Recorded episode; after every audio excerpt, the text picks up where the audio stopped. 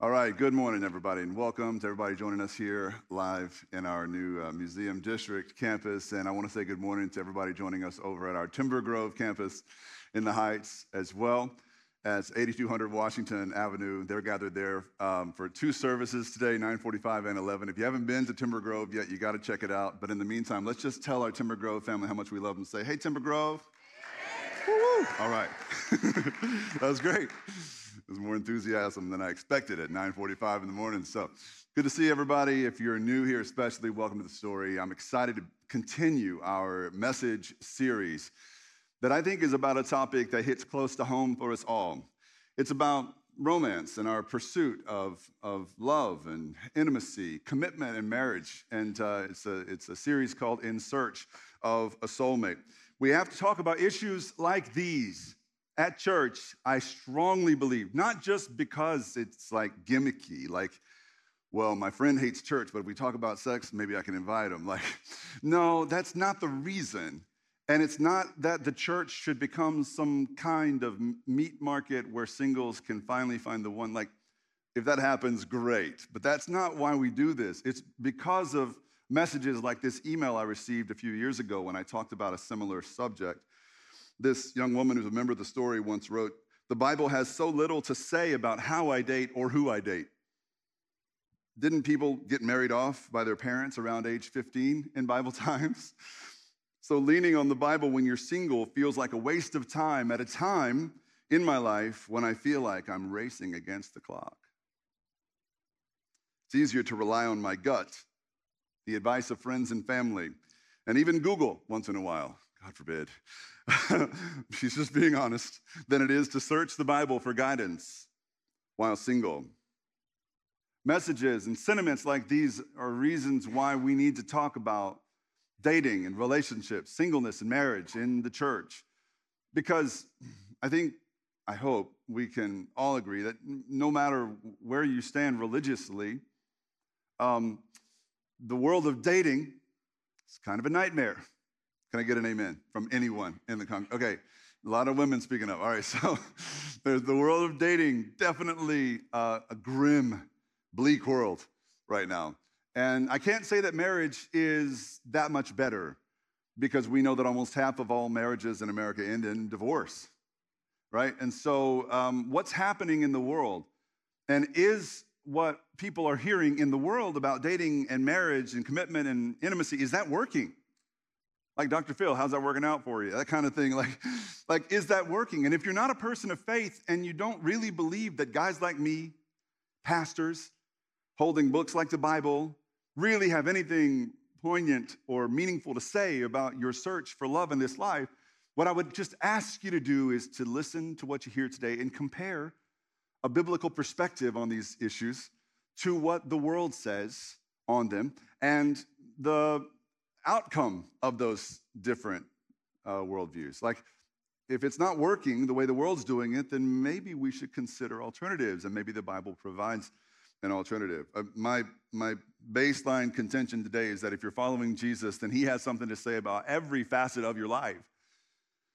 And when you're all in with Jesus, he has the Bible has something meaningful to say about every part of your life, including your romantic pursuits including your relationship. And so it can't be that easily parsed out. All right. So, um, from a biblical point of view, when we look at relationships, and uh, just like many parts of your life, when we look at romance, the key, the key to starting well in your dating life or in your marriage is to define your vision. The vision that you're pursuing or striving toward. I talk about vision all the time because the Bible talks about vision all the time. Bible says without a vision, people what? Perish. So it's pretty serious business. And a vision is defined very simply as something like this. So it is a mental image of a preferred future. So if you have a vision for your life, it is a mental image that you have in mind of your preferred future. And our belief as Christians is that the Holy Spirit can give you God's vision for your life, including for your romantic pursuits. If you're married, for your marriage. If you're single, for your future, whatever that looks like. God can give you a vision for His preferred future for your life.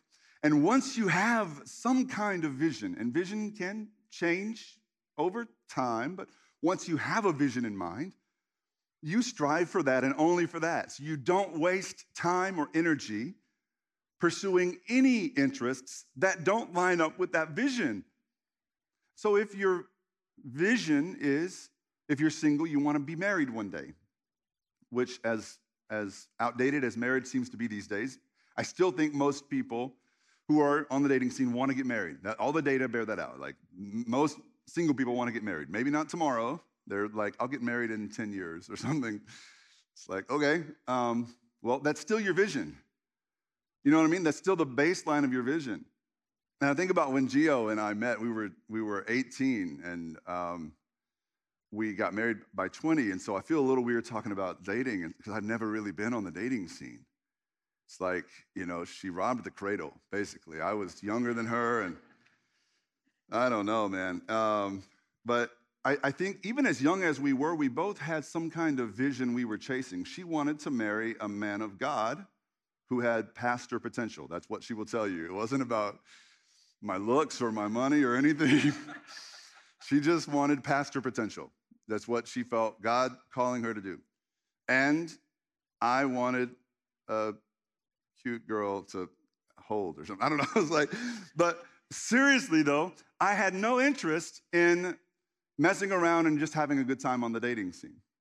Even at that young age, I saw the value in settling down early. And that was a, a part of the vision. And that's not for everyone. I'm not saying that's the only way to do it at all. It's hard. But that was a vision that we both valued, and that's part of how we ended up together. Now, if you're single and on the dating scene and you have a vision to get married, then you don't date anyone who isn't ready to commit in any way. You don't put yourself out there just to meet new people and have some fun. You know, um, if someone's not willing to date seriously, or it's not the right time for them, then you don't spend your time on them. And I know that sounds a little cutthroat, but listen, putting yourself out on the dating scene is a very um, difficult, intimate, personal thing that can really eat you alive. As I talked about last week, the dating scene is pretty brutal and it eats people up. Married people, on the other hand, if your vision for your preferred future is to stay married, which I hope it is. I pray, I pray that it is. But I think most people's vision is to, to stay married. I talk about that all the time to my friends or my kids. I'm like, I have this dream it's a very simple dream that one day, many years from now, I'll be laying on my deathbed or something. I don't know. It's like one of those scenes out of a movie. And they're around me, and they know, and I know that I've been faithful to their mom for my whole life. To one woman. I've been with this woman, and, and I've, I've held her hand and none other for my whole life long. Like, that's a vision. And so, whenever competing interests threaten that vision or, or, or contradict that vision, I don't waste time on them because I'm living simply toward the vision God's put in my heart. And I think vision is so key, but so easily overlooked, whether you're single or you're married. And so the, the first thing I would say today is uh, have you prayed for a vision for your romantic life? let's call it romantic life, even if it's not that romantic at this point in time. have you prayed for a vision? If you're single, have you prayed for a vision for your single life in Christ? If you're married, have you prayed for a vision for your marriage and allowed God to, to give you a vision for his preferred future? Now, if you take what we're going to talk about today and make it your vision, I believe it has the power to change your life in ways most sermons don't.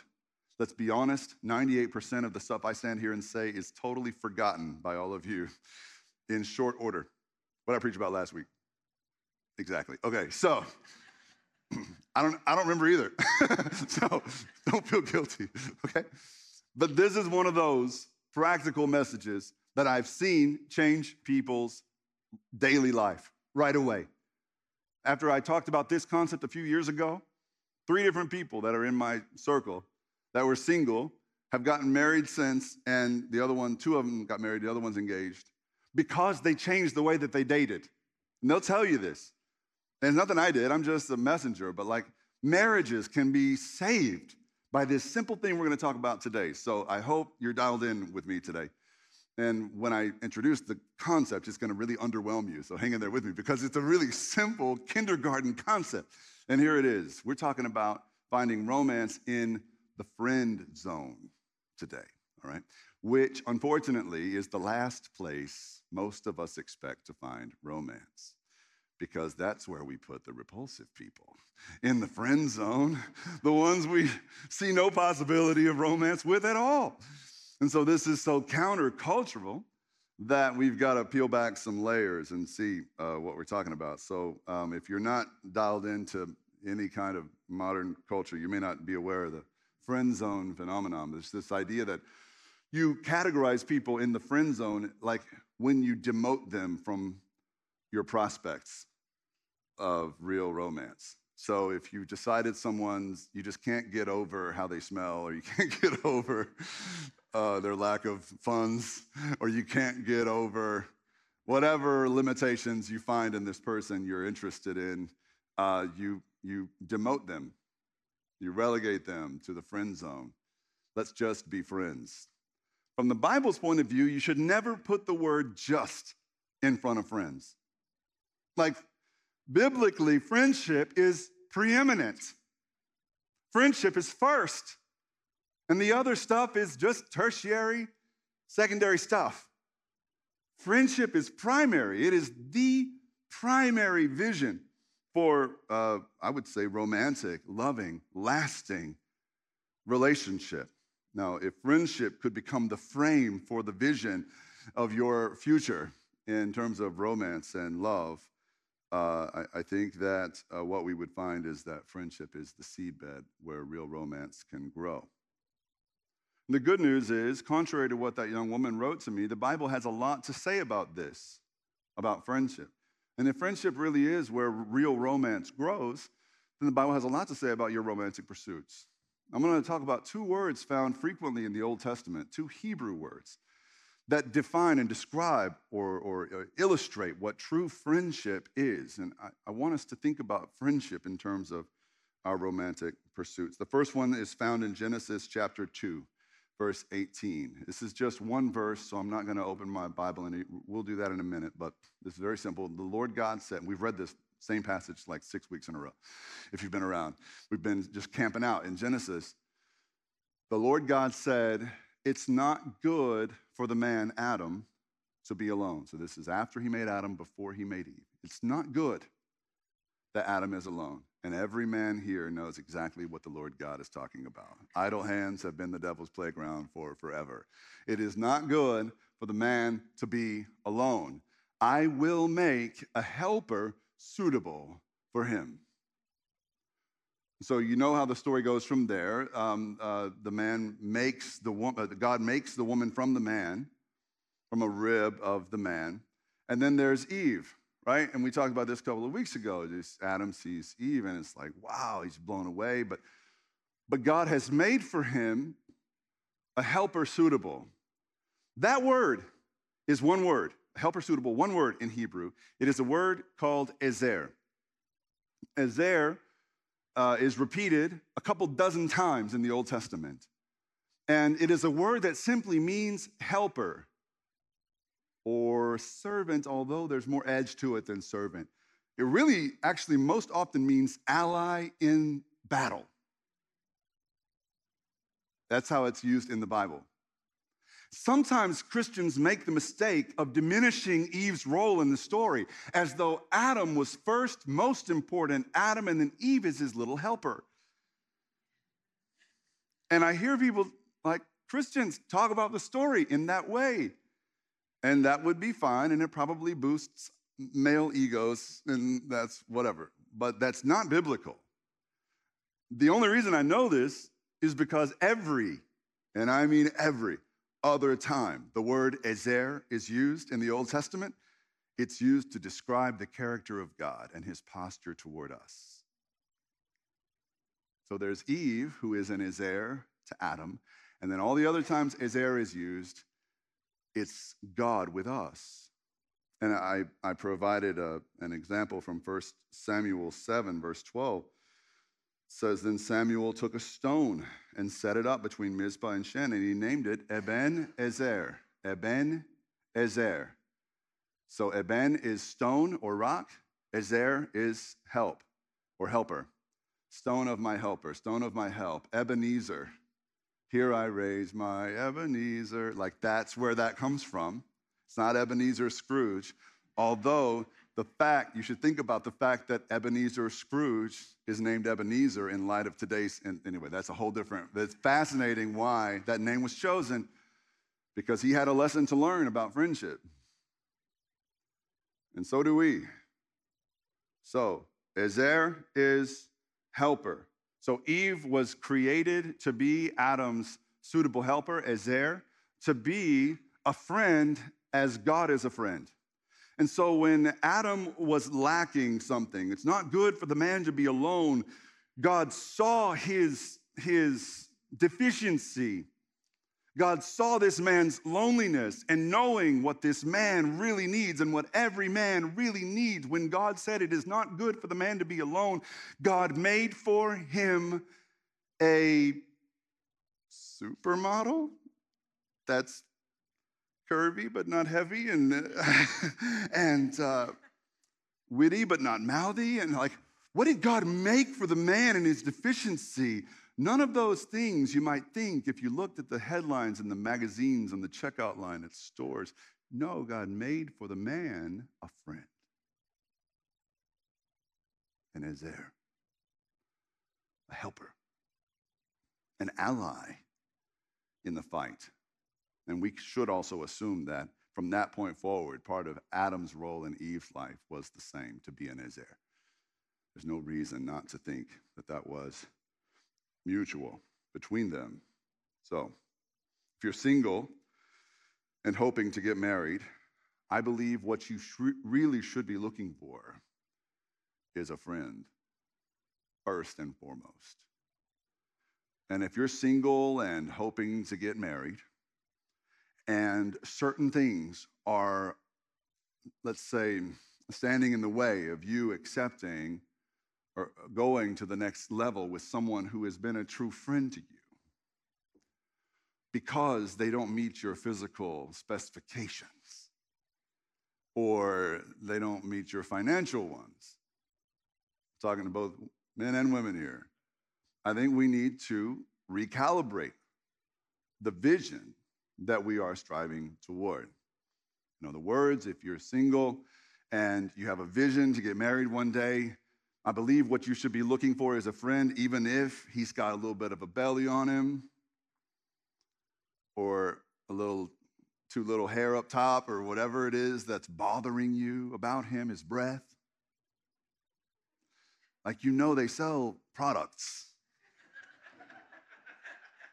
for that Like, get that man some mints and a gym membership and get him to the aisle. I'm telling you, man, you do not understand what you're missing out on. If you're, you're I'm not going to stop, but uh, sisters, I just got to tell you, you're missing out on an opportunity to have a man worship the ground you walk on. Marry a man who's a few levels below you in the physical department. Think he's ever going to cheat on you?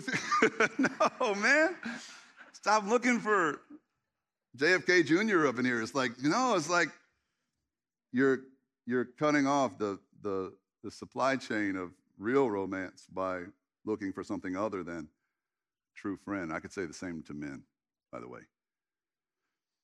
Men have a problem with women who don't look certain ways or treat them a certain way or men, men often have a block when it comes to single mothers. I just think you're missing out missing it.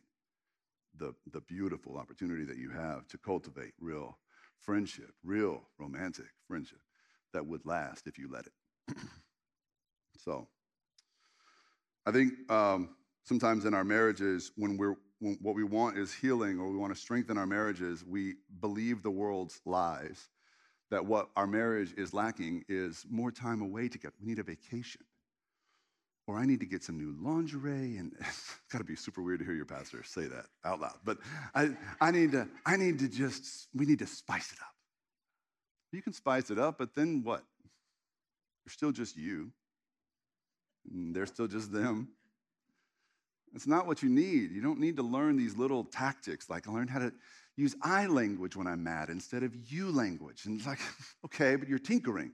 What you need is to cultivate the friendship. What you need is to be a friend, to be friends to one another.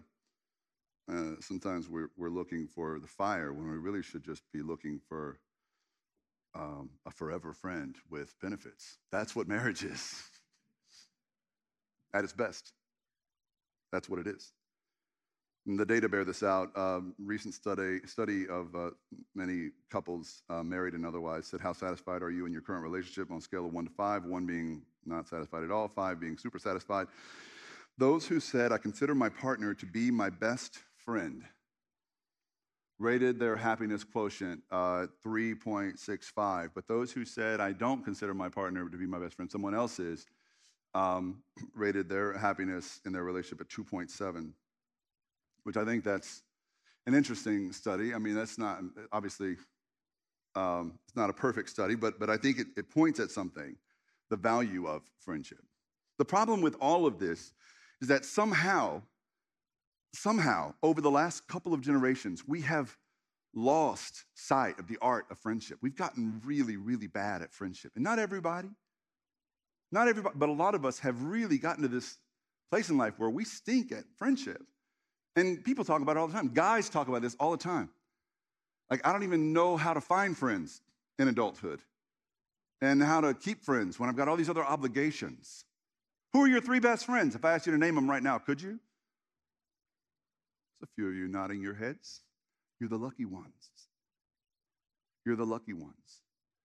Because if you can name your three best friends and none of them are feline or canine,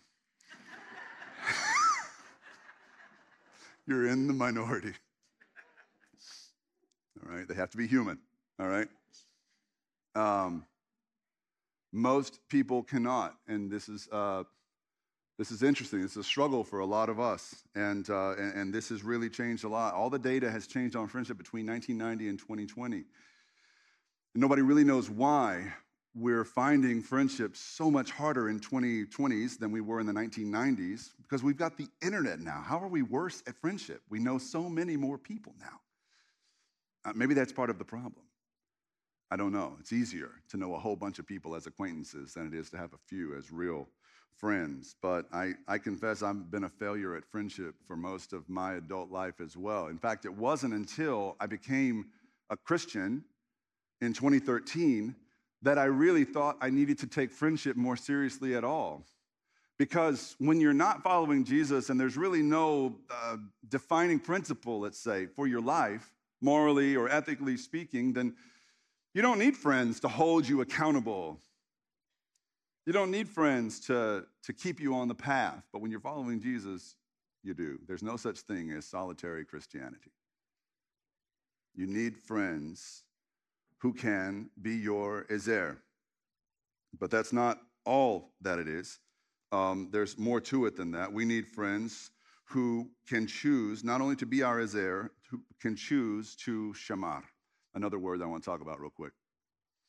So the definition biblically of a friend is an Ezer, a helper who chooses to shamar. Shamar comes from first, the first time it's found in scripture is in Genesis chapter 4. These are the two sons of Adam and Eve. After sin entered the world, all bets were off. It was chaos. And we know the story of, of, uh, of Cain and Abel, right? So this is from Genesis 4. If y'all want to take your Bibles, I encourage you to. And uh, if you didn't bring one, there's one in front of you. Genesis is super easy to find. First book of the Bible, Genesis chapter 4, verse 6. Then the Lord God said to Cain, who was jealous of his brother, why are you angry? Why is your face downcast? If you do what is right, will you not be accepted? But if you don't do what is right, sin is crouching at your door. One thing God is essentially asking Cain is to do what is right is to be a friend to your brother. To be a friend when you don't feel like it, even when you're jealous and you feel left out, Be a friend. That's what it means to do what is right, or you can choose not to. But he said, Sin's crouching at your door, desires to have you, but you must rule over it. Now Cain said to his brother Abel, Let's go out into the field. And when they were in the field, Cain attacked his brother Abel and killed him. Then the Lord said to Cain, Where is your brother Abel? I don't know, Cain said. Am I my brother's keeper? Now, it's my belief, you've probably heard this from me before. My belief is that um, the rest of the Bible is a response to that question, that this is like a turning point in the whole Bible. When Cain says, Am I my brother's keeper? The whole Bible is then a response to that. God saying, Yes, you are. You are. You are one another's keeper. You are your brother's keeper. You are your neighbor's keeper. You're even your enemy's keeper, is the Bible's response. That's the gospel. And the word keeper comes from the Hebrew word shamar. And shamar is a Hebrew word that means to guard, nurture, cultivate, or preserve. And an example, uh, other examples of where shamar comes up in the Old Testament is when God put Adam and Eve in the garden. And he said, It is now your time to cultivate the garden, to shamar. You can keep the Garden of Eden by taking care of it. And then God said to Abraham later in Genesis, As for you, you must keep or shamar my covenant. And so a friend is someone who keeps, a friend is someone who works on you cultivating you, tilling the soil of your soul, pruning the parts of you that don't need to be there. So, this is uh, a little bit, I, I think, a little bit of the reason why we've gotten to the place we are with friendship. Because friendship, true friendship, hurts. And it's hard to hear the words of a friend sometimes because a real friend will tell you what you need to hear, not just what you want to hear. That's how you know the difference between a friend and a fan. And some of us avoid real friendship because we don't want that kind of accountability. But a real friend will always prune you for your good. And they'll do that gently, I hope, with love but I think one of the reasons we fail at friendship often is because the world has convinced us that that's not what love looks like at all. That love is affirmation. That, that it's important to love yourself more than anything. Self love is the key to finding real love. No, it's not at all. At least not the way the world talks about this. In fact, that's the worst kind of trap. What that is, is an idolatry of the self that avoids real intimacy and friendship. If you think love looks like someone who doesn't ever want to change you because they love everything about you, which is, by the way, the most common answer you'll hear among young men who are dating. What are you looking for? Someone who won't want to change me, someone who will love me. And women say a very similar thing someone who will love me as I am.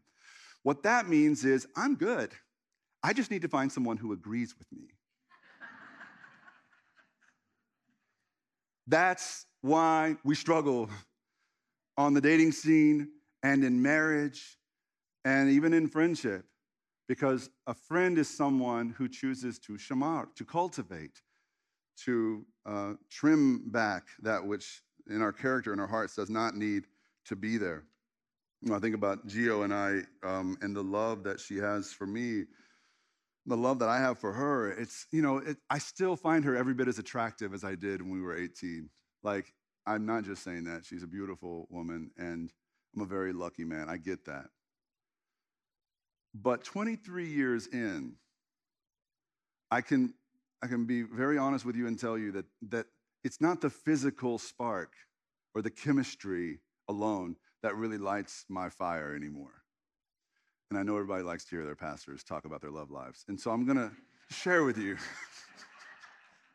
I'm not going to get into it, but don't worry. I want you to come back next week. but I will say that what really I find the most romantic aspect of our relationship is thinking about all the times that she has chosen to love me as a friend, to befriend me, to shamar, to cultivate me, to tell me what I need to hear, not just what I want to hear. like all the time she's chosen to love me when I've been altogether unlovable, when I've made it very difficult for her, she's continued to love me as a friend, as an Ezer, who knows how to shamar. Like, like that's the fuel of our romance at this stage in our lives. And if you're looking for a vision, I think that's it. I think it's that kind of self sacrificial friendship that we should all be striving toward. Now, where do you find a friend like that? Of y'all are like, look, there's not a lot of geos out on Tinder these days, Pastor Eric. Now, what do you do? And I understand, I understand again how lucky I am and how lucky I got and all that. So I'm not, it's, it's apples and oranges sometimes. But where do you find a person like this to love you the way that a friend does? What's important to note that when you're following Jesus, he becomes our model for everything. So we look to Jesus first. And what does Jesus say about where to find a friend, where to find someone to be good to you? Well, there was a young man, a, a, a religious man, who came to Jesus with similar questions. First, he said, What's most important in life? And Jesus said, The most important things in life are loving God and loving your neighbor. And then the, the, the guy had a follow up question. He said, Well, who is my neighbor? And instead of Jesus saying, Well, it's the guy across the street from you, it's, it's the person next door, Jesus told a story. Some of you know the story that he told. He told the story of the Good Samaritan to illustrate something about friendship or being a good neighbor which I think are synonymous in the Bible. And what he told was uh, the story of a man who walked along a road and got beat down by a bunch of thugs and left for dead on the side of the road, bleeding out, naked, stripped, helpless. And a couple of religious guys, pastor folks, came by and had no time for the man, no time to be available to him or a help, an ezer to him. They, they had no interest in choosing to shamar this man, to keep him they just kept going on their way to church, ironically enough. But the third man came along, a Samaritan, who were known to be the bad guys in Jesus' culture. They were the mortal enemies of the Jews at that time. A Samaritan came by, saw the man, and mended his wounds and got him to shelter and paid his bills and asked nothing in return. And then when he finished the story, Jesus asked the, the man who had questions another question. Now, who has been a neighbor to the man? And he answered, The Samaritan. And then Jesus said, Go and do likewise. And the whole point of the story was to show how Jesus often, when we ask him questions like, Where can I find a friend who will love me like this? Jesus will shine a mirror in our faces and say, To whom are you a friend? How have you been a friend to others? Instead of just sitting around waiting for someone to love you like you deserve to be loved because, you know, I've waited all this time and I'm a good person and I'm, I think I'm attractive. Like, instead of waiting around to find someone to love you like that, Jesus says, Let me show you how to love people. Let me show you how to be a friend. And that's really the point of the gospel. The gospel alone can show us how to unlearn all the trash this world teaches us about self love and total affirmation and finding someone who won't try to change me. Jesus shows us a better way. He is the image of true friendship. And if you want to know what it means to love like a friend, look no further than Jesus, who came from heaven to our turf on our terms to meet us in the flesh. Though we didn't deserve it, we denied and betrayed him, Jesus still laid his life down for us. And in the moments before he did, he told his disciples, ordinary people like us, two things. In John chapter 15, first he said, I no longer call you servants.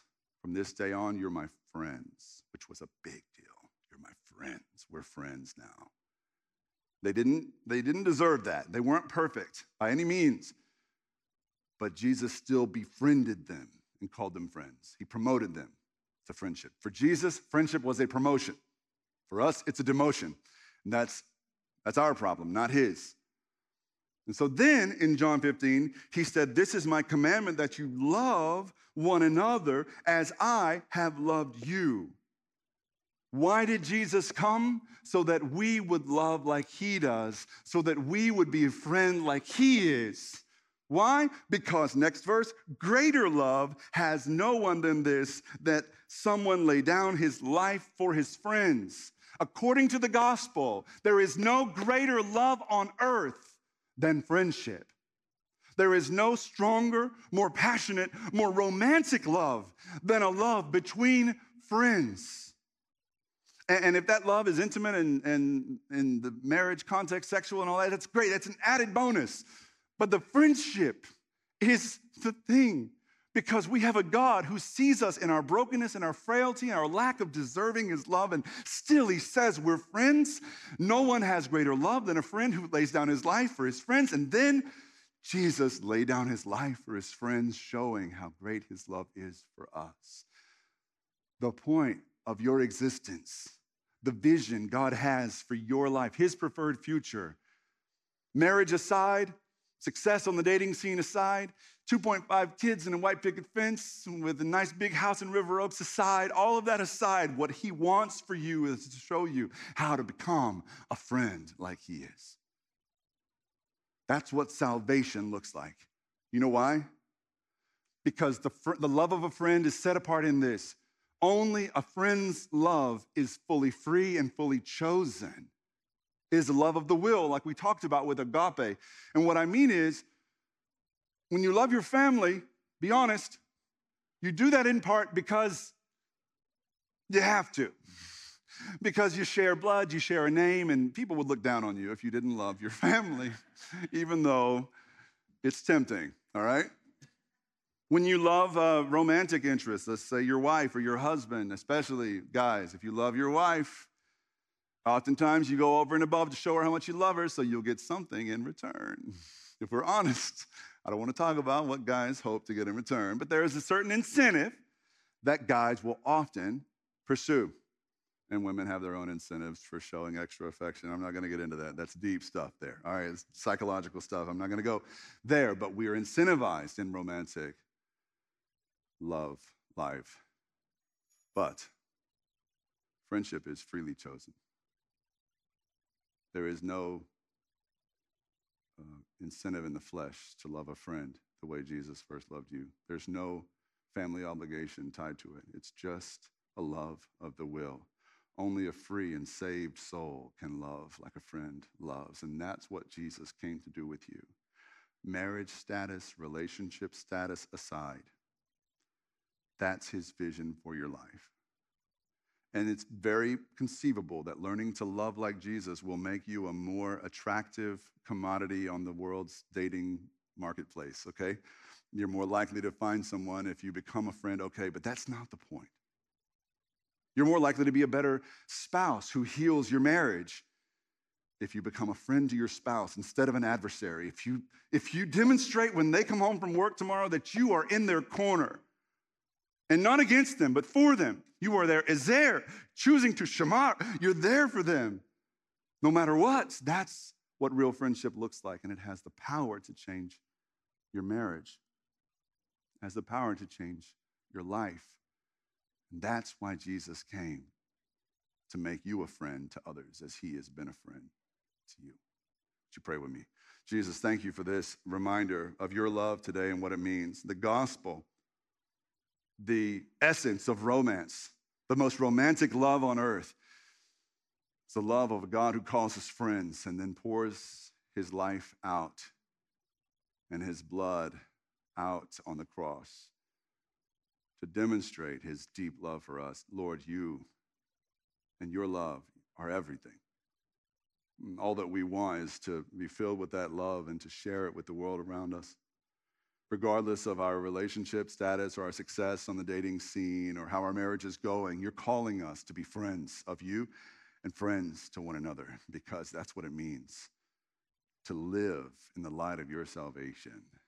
We thank you for that reminder today. We pray in your precious name. Amen.